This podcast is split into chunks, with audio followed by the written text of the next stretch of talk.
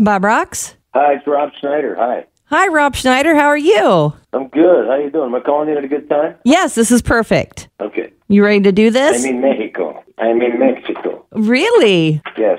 Or is that where you're doing one of your shows right now? Or Filming down here. So what can I do for you, my dear? well, I guess they want us to talk to you. Okay, that's nice. Would you like to talk with me? Yes, why not? All right, we can do this. Do you have any questions? I do. Would you like me to ask Okay, them? Let's try one.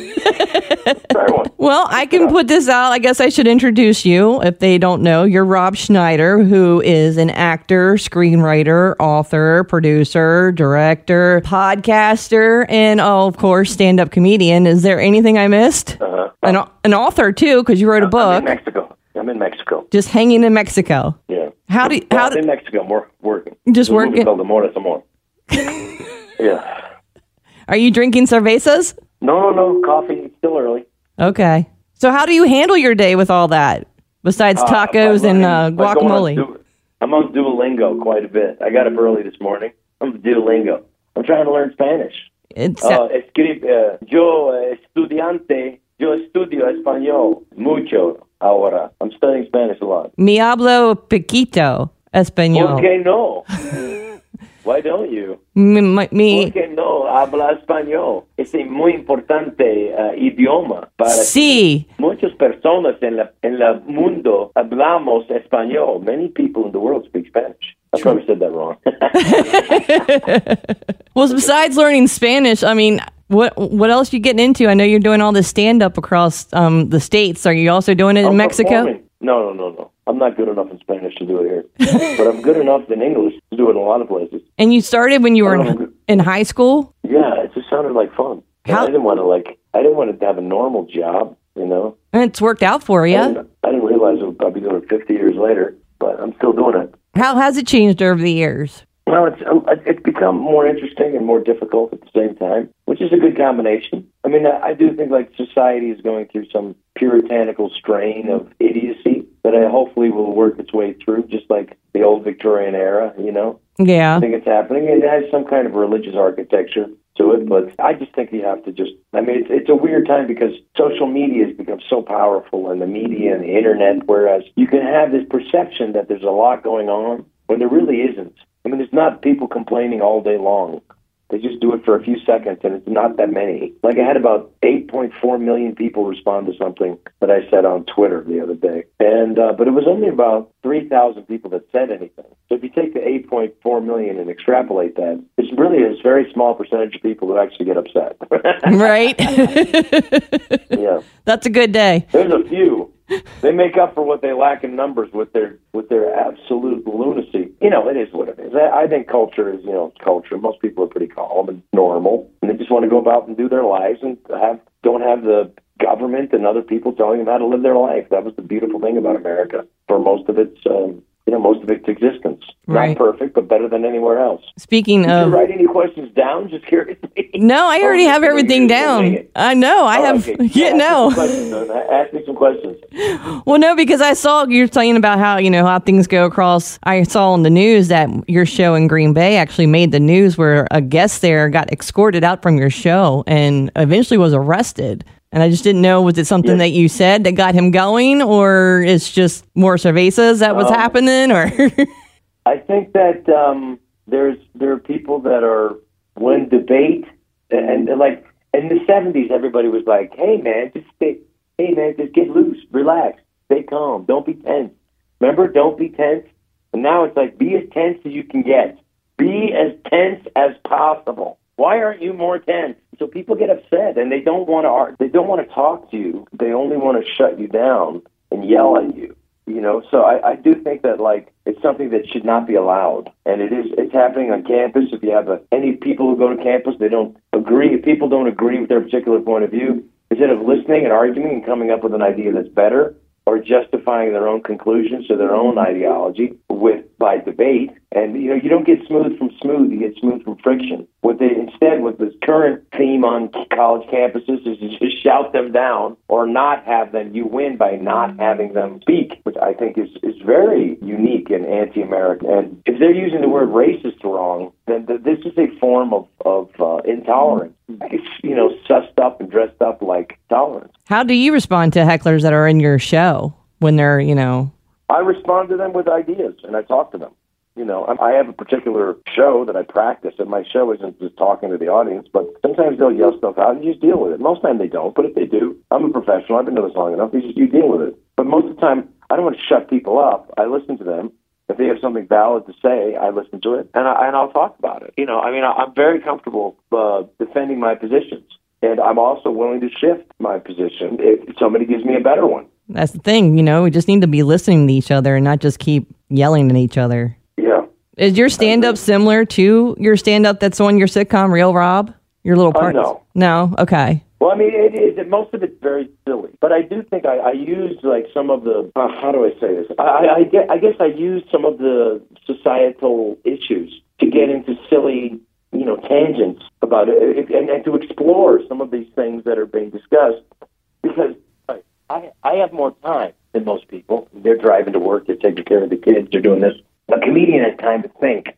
So what I do is I'll um, people are arguing about something, and I'll consider it, write it down, look at it, and try to take both sides and the angles. Doesn't take that long, but most people don't have a half hour to go over two sentences. I do. I think I can come up with some pretty good ideas, and hopefully, but I do it for laughs. I'm not trying to subvert anybody's my point of view. If you want to come over, then you can do it, you know. But if you want to come see me perform, uh, it's because maybe it's something you, you've heard about me or movie or something, and and I, I would like to present a set of ideas with a particular, you know, subversive spin on it that might you might not have considered or you have considered, but I take it a little bit further. That's all. Okay. And you, like you said, you've been on the road for a long time. This, you know, this isn't something new to you since you've been in high school, almost 40 plus years, we'll say, right? Yeah. What is what is the craziest thing that's happened to you on the road? I would say nothing crazy. I would just say that the, the outpouring of uh, appreciation is, is is always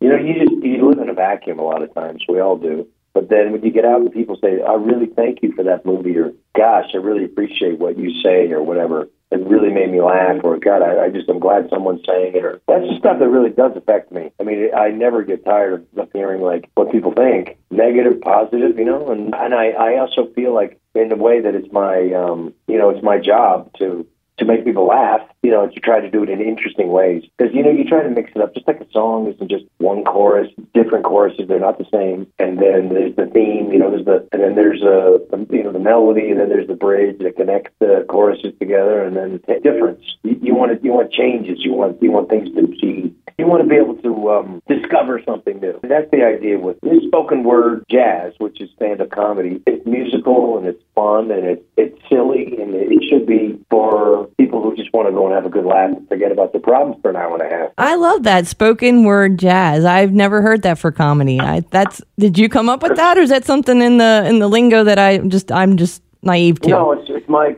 it's mine, but you can have it. Oh no, no, I I totally give you that. Is I love that. That is great. Well, it should it should have a musicality to it. I mean, that's what uh, Jerry Seinfeld says. It's got to have music. It's got to be musical. It's got to sound funny. It's got to be funny. you know. Or is it not funny? It's a funny idea said in a funny way. It's not funny.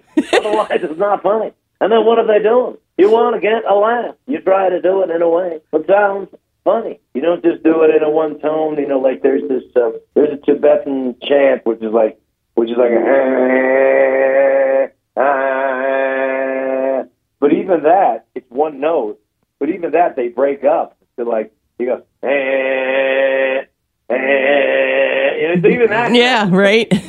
that's monotonous as it gets. But but uh, they, even they they have the decency to break it up. You know? Yeah, they do, and they do So it like they'll move up the note a little bit too. So it'll go eh, eh, just to change it up just a little bit on you.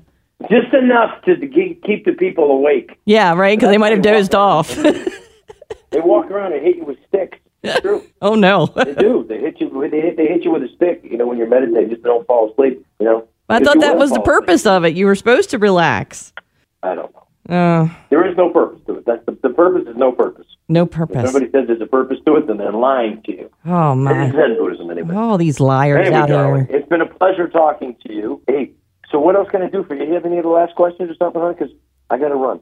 Um, just one last thing, and it's about Adam Sandler. Sure, darling. I'm here for you. Well, I know you probably get asked so many questions about him because I mean you've done SNL in the '90s, which I have to tell you were the best years of Saturday Night Live, in my opinion. And of course, I think so too. I, I mean, come on, it was the best cast, but you know, we were the best ever. we were the best. That was the best there ever. definitely. And of course, you've been in over Awesome. what 20 movies with him.